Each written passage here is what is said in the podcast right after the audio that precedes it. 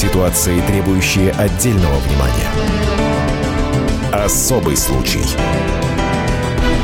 На радио «Комсомольская правда».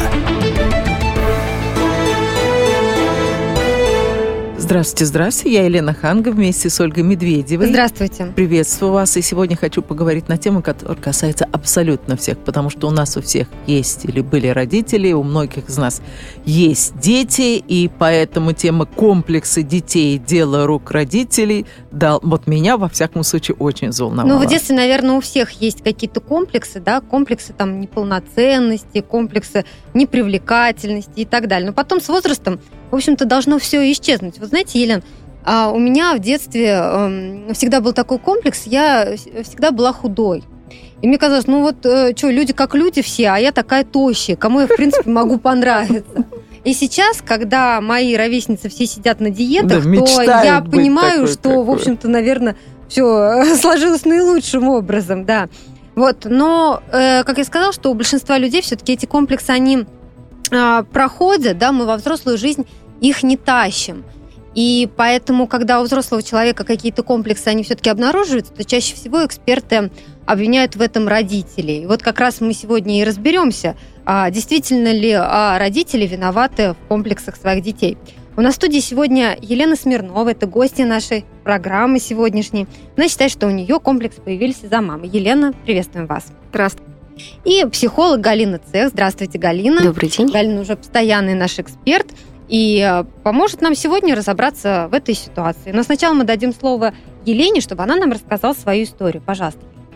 Да, а, я действительно считаю, что комплексы у меня от мамы, и, наверное, все мы родом из детства.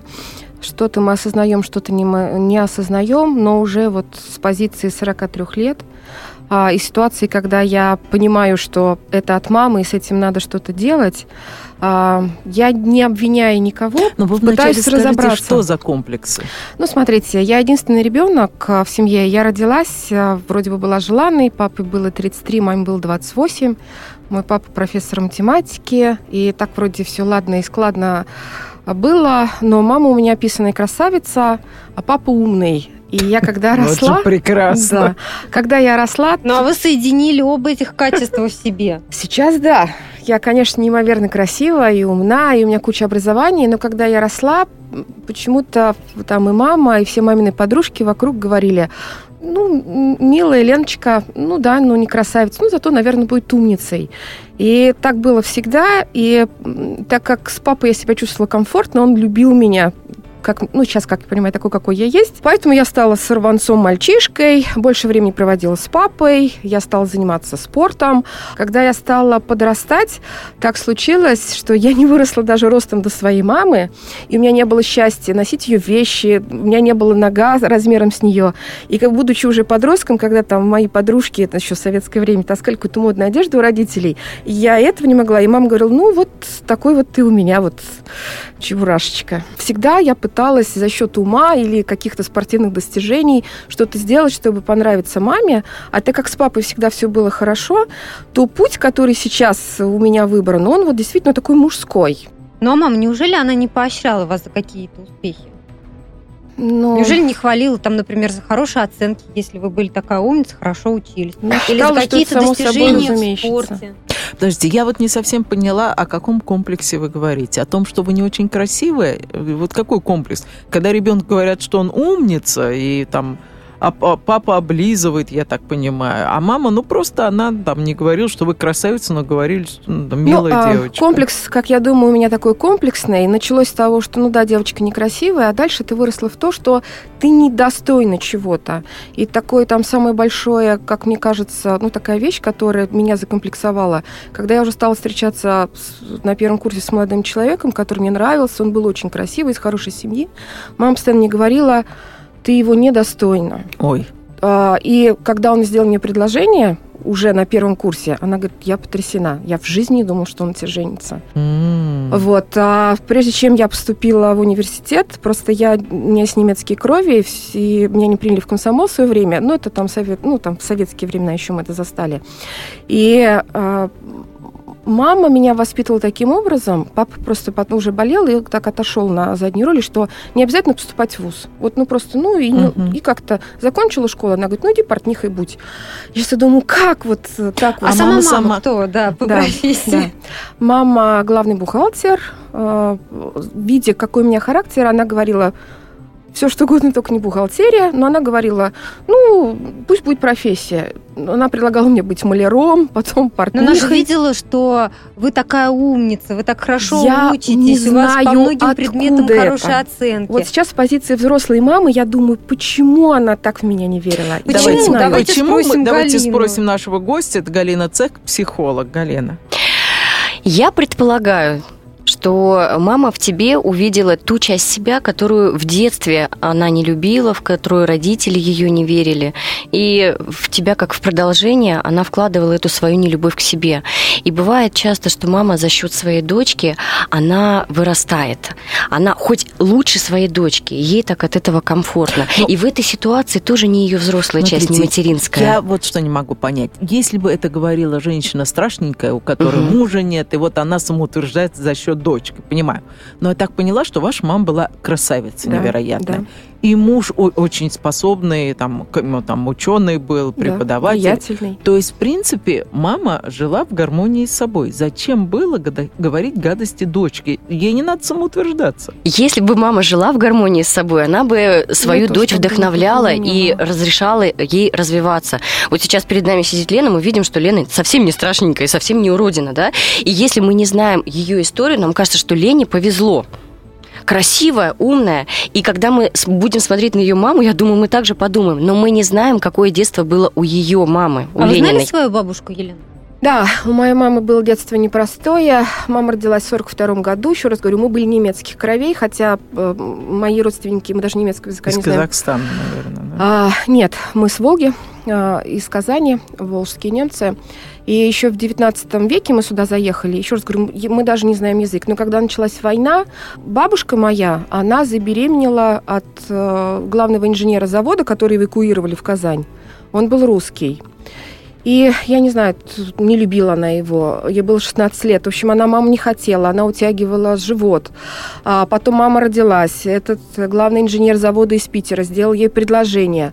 Но она настолько его не любила, что она его бросила, не вышла за него замуж, вышла замуж за какого-то другого человека совсем. Елена, я вас прерву, мы сейчас э, уйдем на рекламу и новости, а потом продолжим наш разговор. Никуда не переключайся, буквально через 4 минуты мы вернемся в эту студию. Особый случай. Историю пишут победители. Они же ее и фальсифицируют. Я Николай Сванидзе. Я расскажу вам, как все происходило на самом деле. Я выбрал самые яркие и важные исторические события года, а также вроде бы незаметные, но значимые факты, которые оказали влияние на ход истории. Один год из жизни России глазами ее жителей. Документальный сериал «Исторические хроники» с Николаем Сванидзе. Слушайте на радио «Комсомольская правда». Ситуации, требующие отдельного внимания. Особый случай. На радио «Комсомольская правда». Это опять я, Елена Ханга, вместе с Ольгой Медведевой. Мы пытаемся понять, насколько комплексы детей – дело рук родителей. У нас в студии сегодня Елена Смирнова. Мы обсуждаем ее историю. Елена считает, что ее комплексы появились из-за а, такого отношения мамы к ней. А мама к Елене относится э, так вот из-за того, что к ней так относилась ее То есть родная получается, мама, бабушка. что это передается вот по материнской линии от мамы к маме и к маме. И вот а, Галина Цех, психолог сегодня у нас в студии. Галина, как прервать вообще эту цепочку? То есть кто-то же из матерей должен понять, что а, вот со своим ребенком нельзя так обращаться. Оль, вы ответили.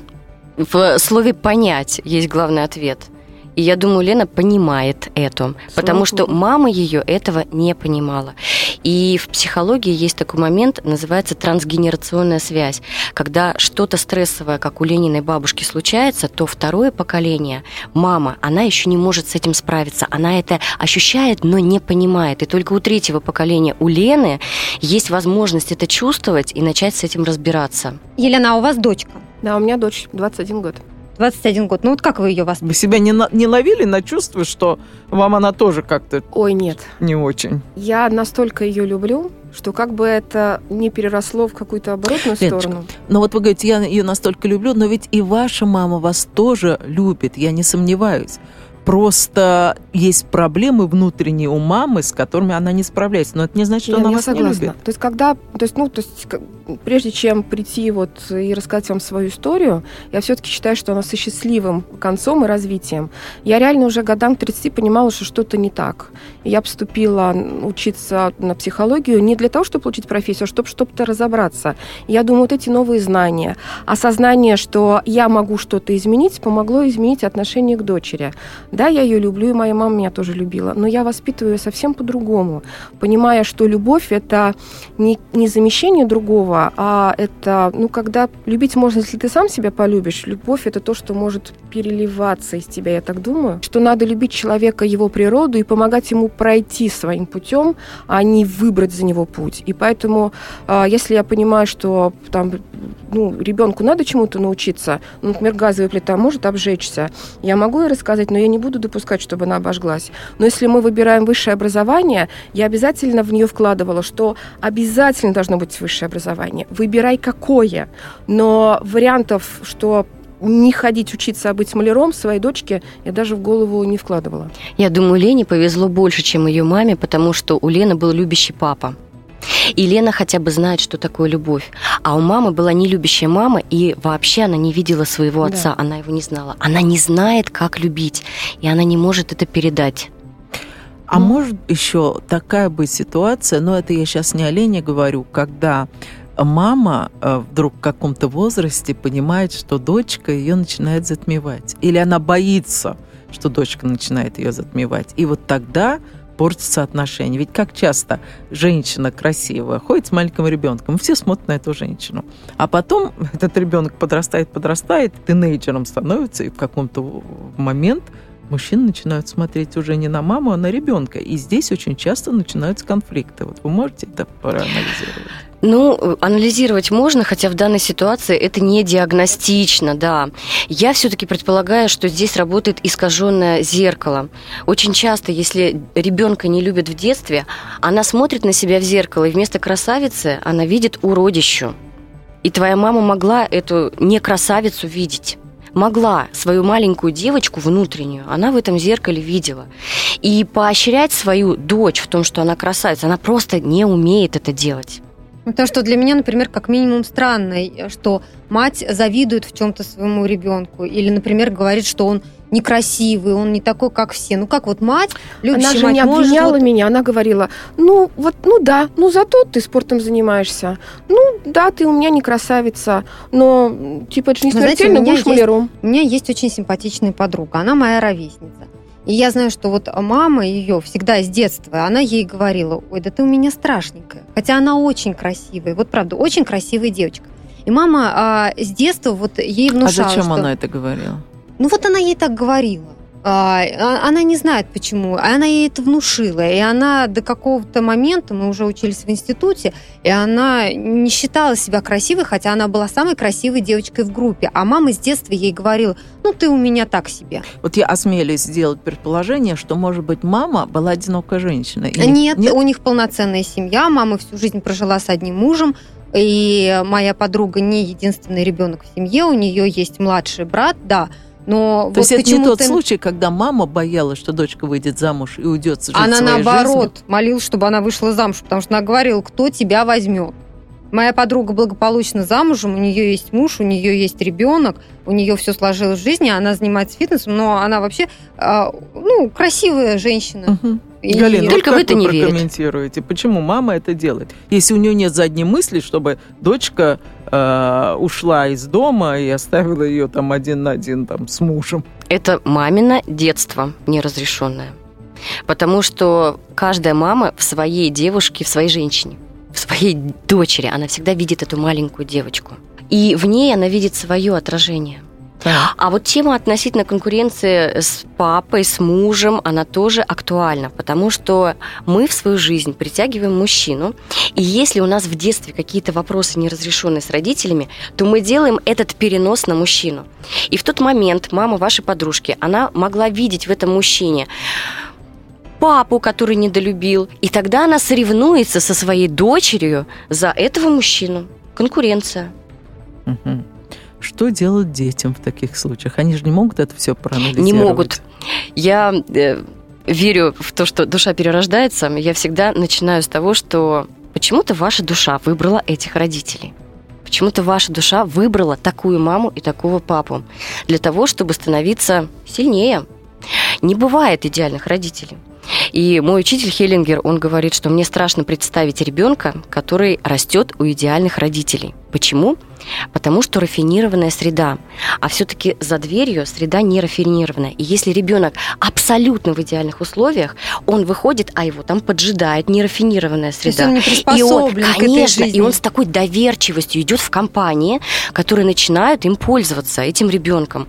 Поэтому чем ну не больше, когда есть эти комплексы, которые даются от родителей, это то, что делает нас сильнее. Ну, то есть должна быть какая-то золотая середина, потому что здесь мы говорим о каких-то крайностях. С одной стороны, где а, ребенка так недолюбливают, и он Но выходит не в эту было среду такого, недолюблен. что он, вот, Или не с было другой такого, что он не любят.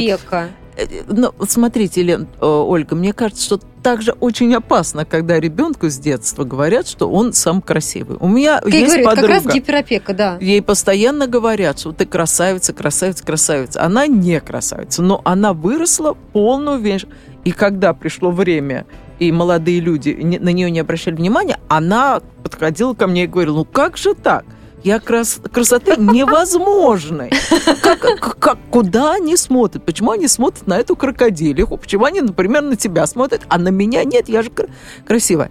И это тоже опасно. И мне кажется, что надо ребенку внушать не то, что он там красивый, некрасивый, потому что это дело такое субъективное, кому что нравится. Ведь очень многие берут не красотой, там, а обаянием. А женщину нужно научить быть красивой. От рождения что дал Бог, то дал. Но ведь бывает страшно. О, я сейчас не хочу вслух произносить имена этих актрис, которых мы все знаем и любим.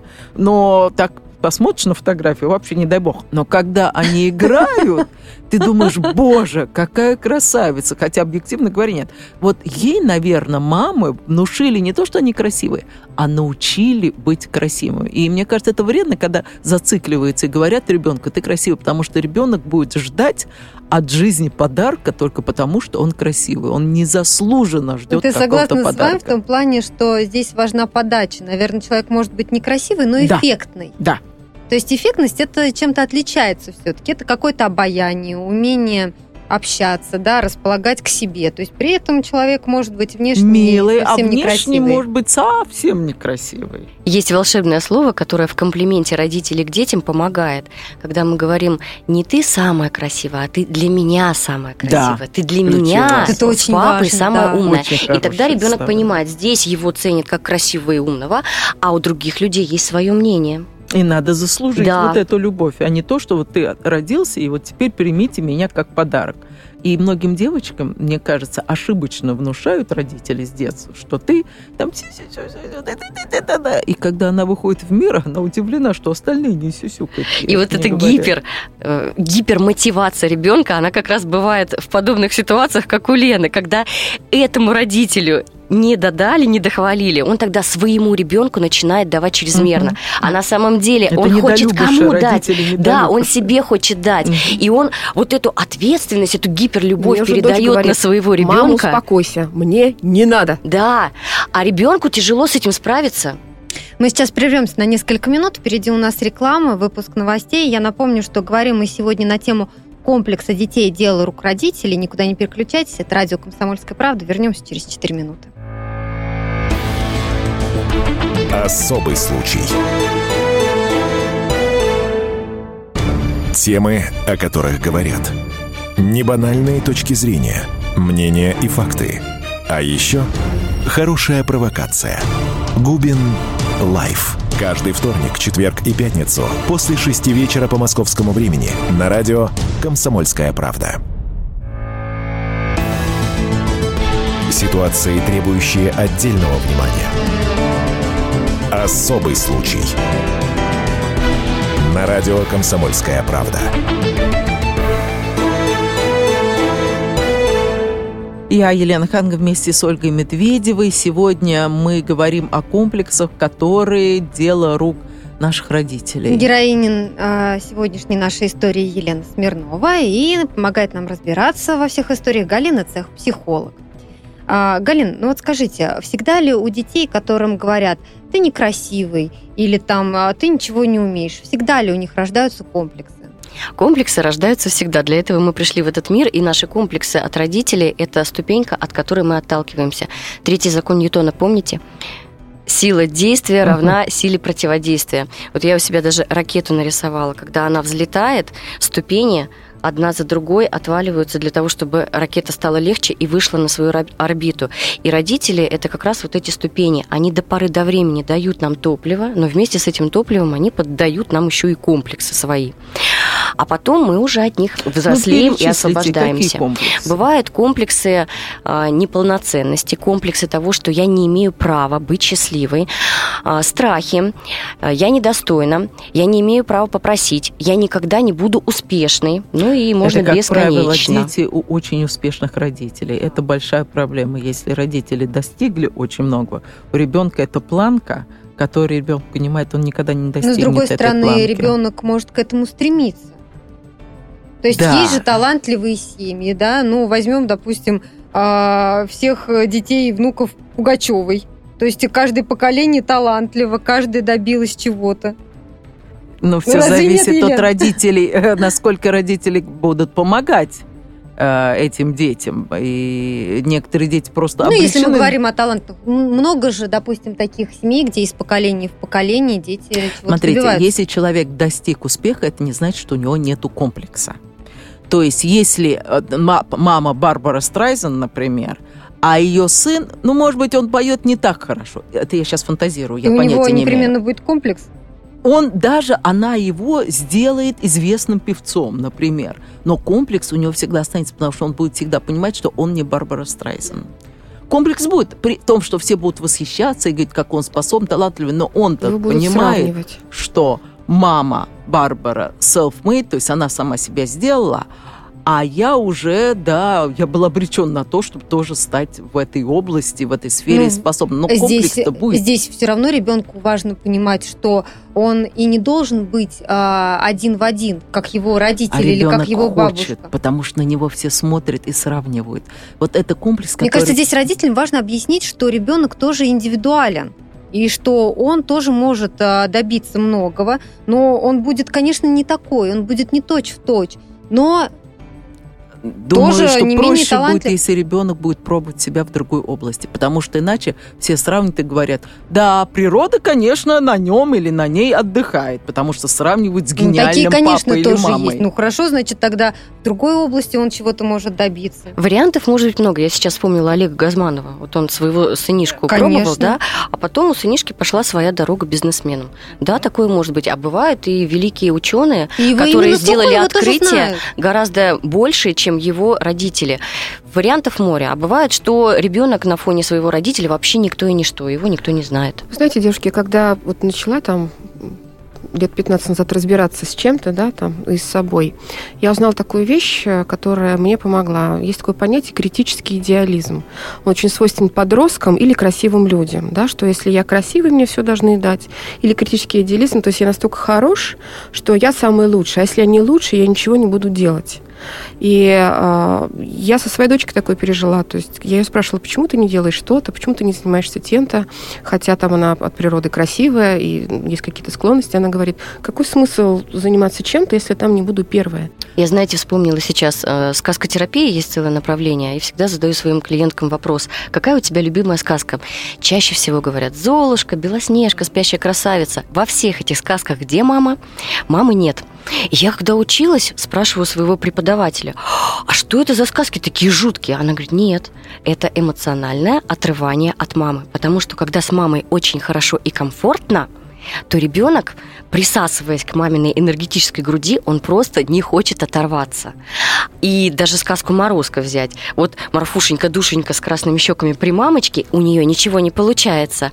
А другая без мамочки Настенька, и она становится счастливой девушкой. Никогда не думала, что такой глубокий смысл заложен в сказке. А потому что Сказка раньше всегда, учебников да. не было, раньше всю мудрость передавали через а я бы сказки. хотела поговорить еще об одном комплексе. А, матерей, которые, ну, там, без мужей живут и очень боятся потерять своих дочек. А, потому что, ну, с дочками им комфортно, хорошо, уютно, дочка там по магазинам бегает, дочка готовит, больше. Ну, можно дочкой помыкать, а тут вдруг дочка нацелилась выйти замуж и уйти.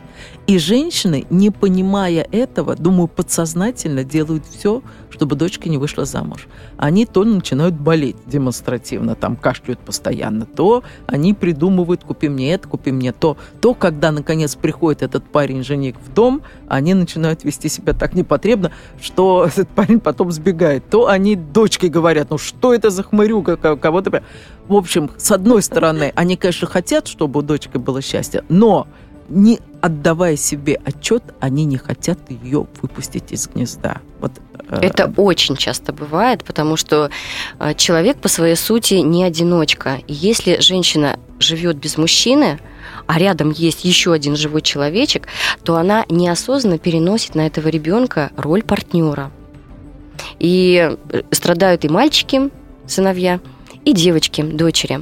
И от такой, от мамы точно надо отрываться, и не только на уровне разговоров, но даже физически уезжать из этого Но дома, она из же этого любит пространства. дочку свою, она же любит. И у дочки будет чувство вины, что как же она бросит свою маму уже возрастную э, одну и поедет купаться в счастье.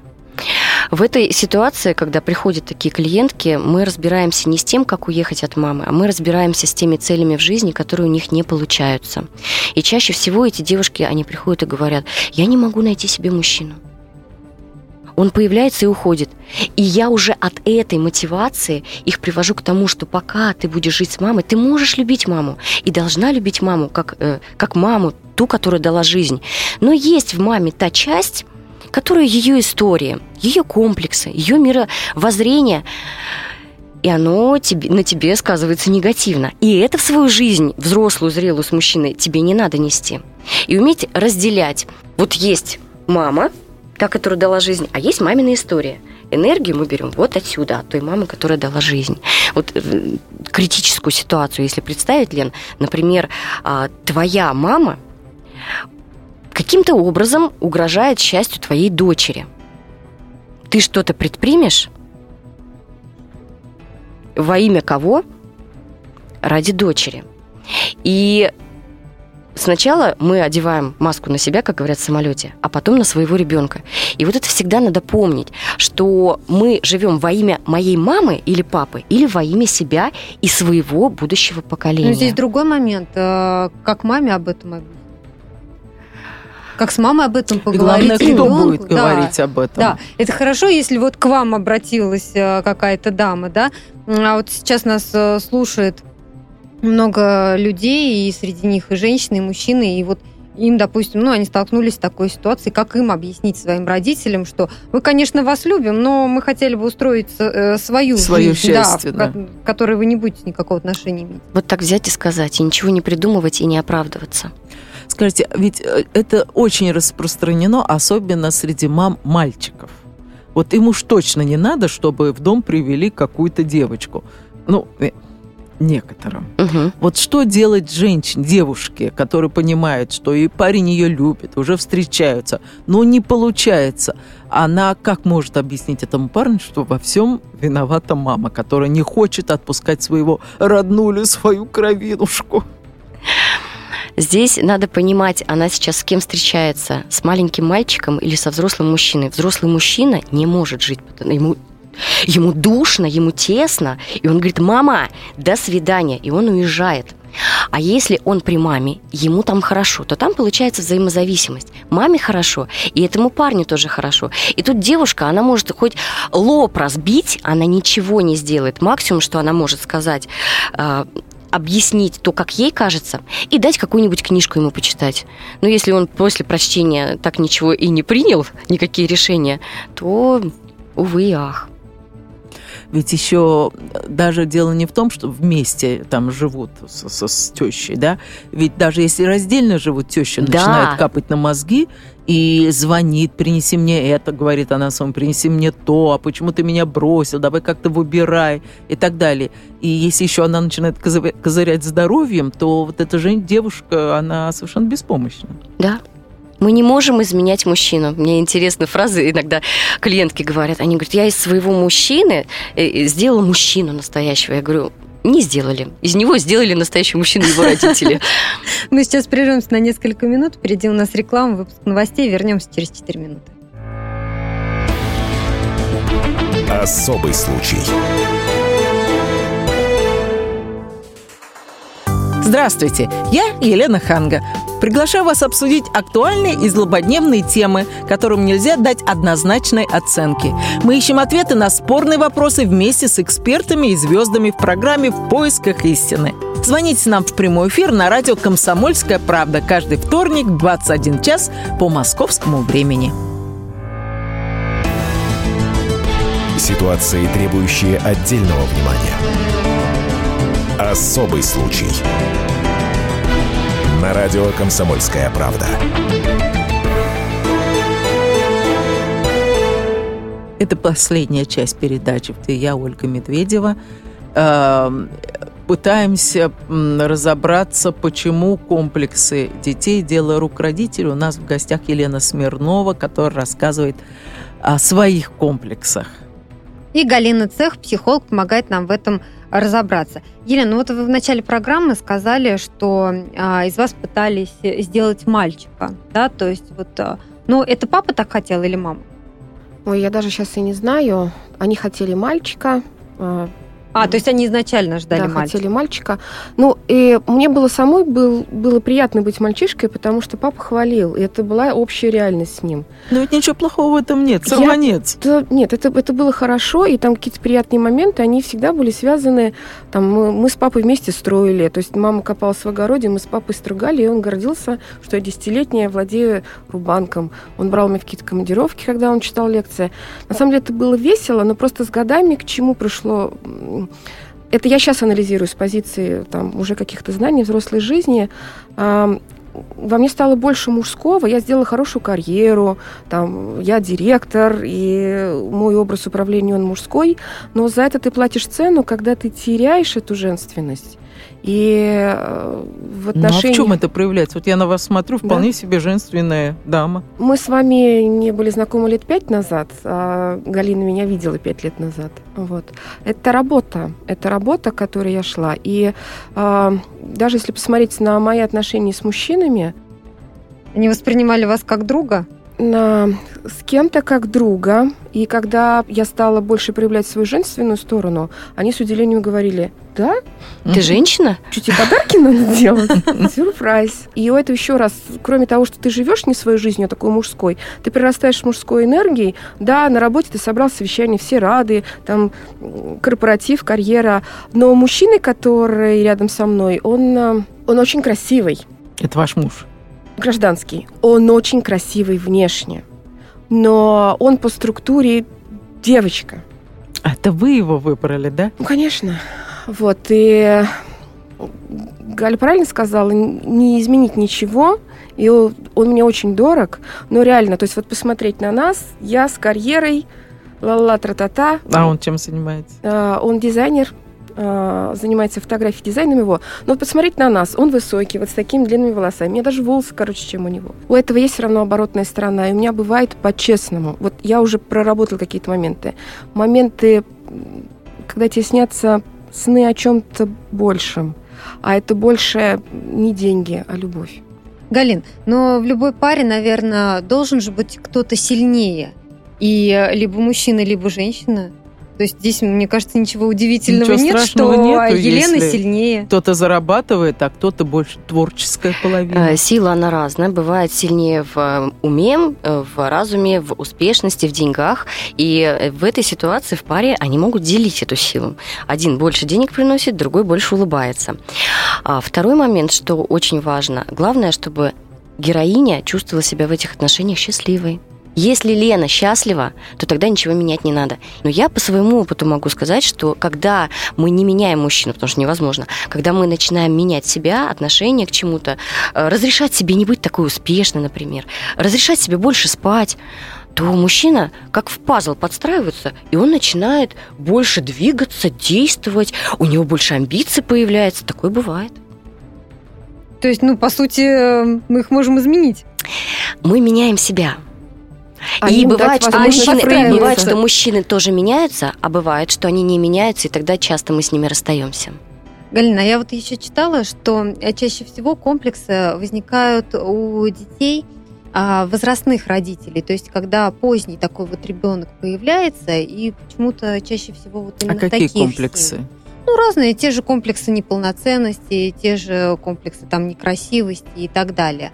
Вот действительно ли это так? Есть какая-то Я ни статистика? разу за свою карьеру не встречала Не этого. Я думаю, это какое-то одно из мнений всего лишь. Да. Да. тем более, что мне кажется, что возрастные родители, они любят детей больше. И они потому более что мудрые. Они, во-первых, уже более мудрые, а во-вторых, это уже желанные дети. Это не студенты, которые так, получились дети, и слава богу. Это люди, которые долго шли к этому пути, и вот, наконец, на склоне дня у них появились дети, и поэтому они этих детей облизывают со всех сторон. Облизывают. Там, правда, бывает комплекс, когда целое поколение между Мгм. ними встает, когда мама родила ребенка в 40-45 лет, и тогда ребенок, вырастая уже в возрасте там, 7, 9, 12 лет, он видит, что родители уже старенькие. И вместо того, чтобы быть Немощные, да. просто свободным, легким подростком, этот ребенок начинает гипер заботиться о своих родителях. Вот это бывает. Но это в дальнейшем приводит к каким-то проблемам? А тогда этот ребенок, он весь окутан родителями, и ему не хватает времени на то, чтобы создать свою личную жизнь. Но это мы возвращаемся к тому разговору, Да. когда правильно нужно поговорить с родителями, Да. чтобы устроить свою личную Да. жизнь. И принять, что я ухожу от вас, даже если вам будет плохо, даже если вы решите умереть, даже Ой, потому какие что вы они- слова потому что они ответственны, родители сами ответственны за свою жизнь. Потому что иначе это будет манипуляция родителями. Мы их любим, но они сильнее нас.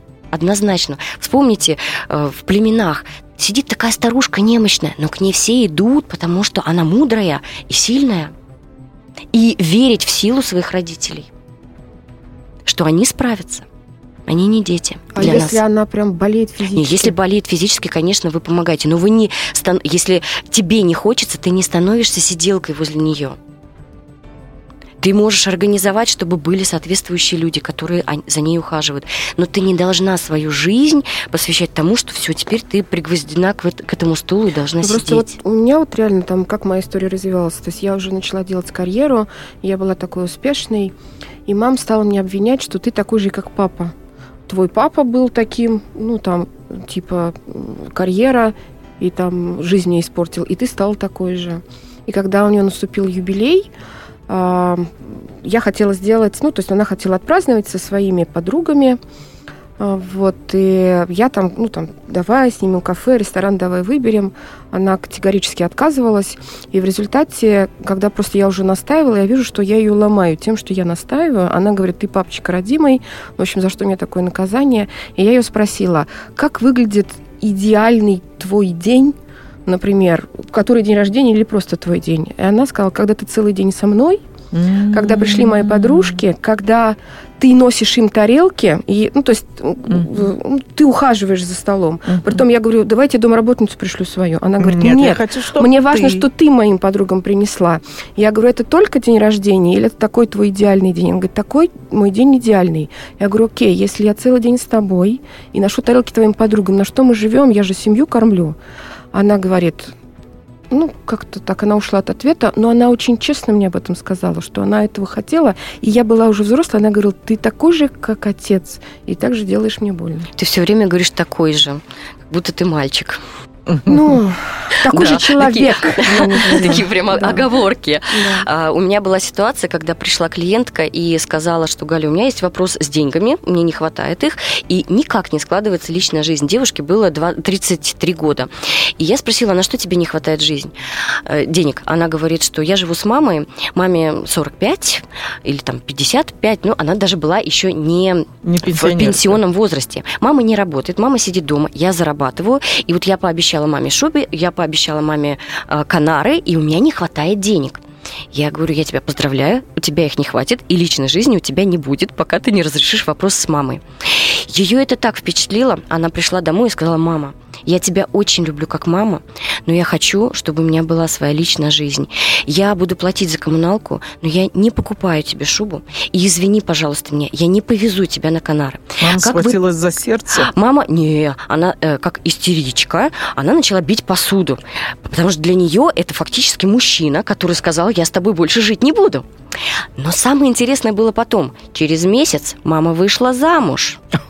Она нашла себе замену. Да, потому что она привыкла, чтобы ее снабжали. И если не дочь, то будет кто-то другой.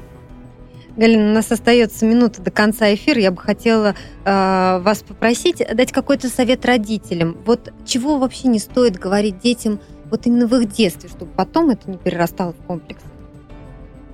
Может быть, есть какие-то фразы, которые, ну, нельзя говорить детям? Как мы уже произносили, что Например, ты «У тебя некрасивый», никогда не или «Никогда не получится». получится, да. Да, вы уже ответили. Никогда, никогда не говорить слова, всегда не говорить, э, ты самая не говорить, э, и убирать из своего обихода слова, которые повышают уровень как это называется в русском языке? Ну, никогда, всегда, Самооценки, да? Что никогда, вот, всегда самый, была, да, да? те слова, которые Или усиливают. заниженные, наоборот, Да. Мы просто говорим «ты такая», ну и, конечно, «для меня». Если мы Вот говорим «для меня», слова, да. я прям наблюдаю за своей дочечкой. Она говорит, мама, я красивая. Я говорю, для меня ты самая красивая. Если вы хотите обсудить эту тему, заходите на сайт fm.kp.ru, можете там оставить свой отклик. Я напомню, что там же находится весь архив наших программ. Напомню, что у нас сегодня в гостях была Елена Смирнова, героиня нашей сегодняшней программы «Особый случай», и психолог Галина Цеха. Мы, Ольга Медведева, Елена Ханга. Прощаемся с вами. Всего доброго. Особый случай. Полная картина происходящего у вас в кармане. Установите на свой смартфон приложение «Радио Комсомольская правда». Слушайте в любой точке мира. Актуальные новости, эксклюзивные интервью, профессиональные комментарии. Удобное приложение для важной информации. Доступны версии для iOS и Android. Радио «Комсомольская правда». В вашем мобильном.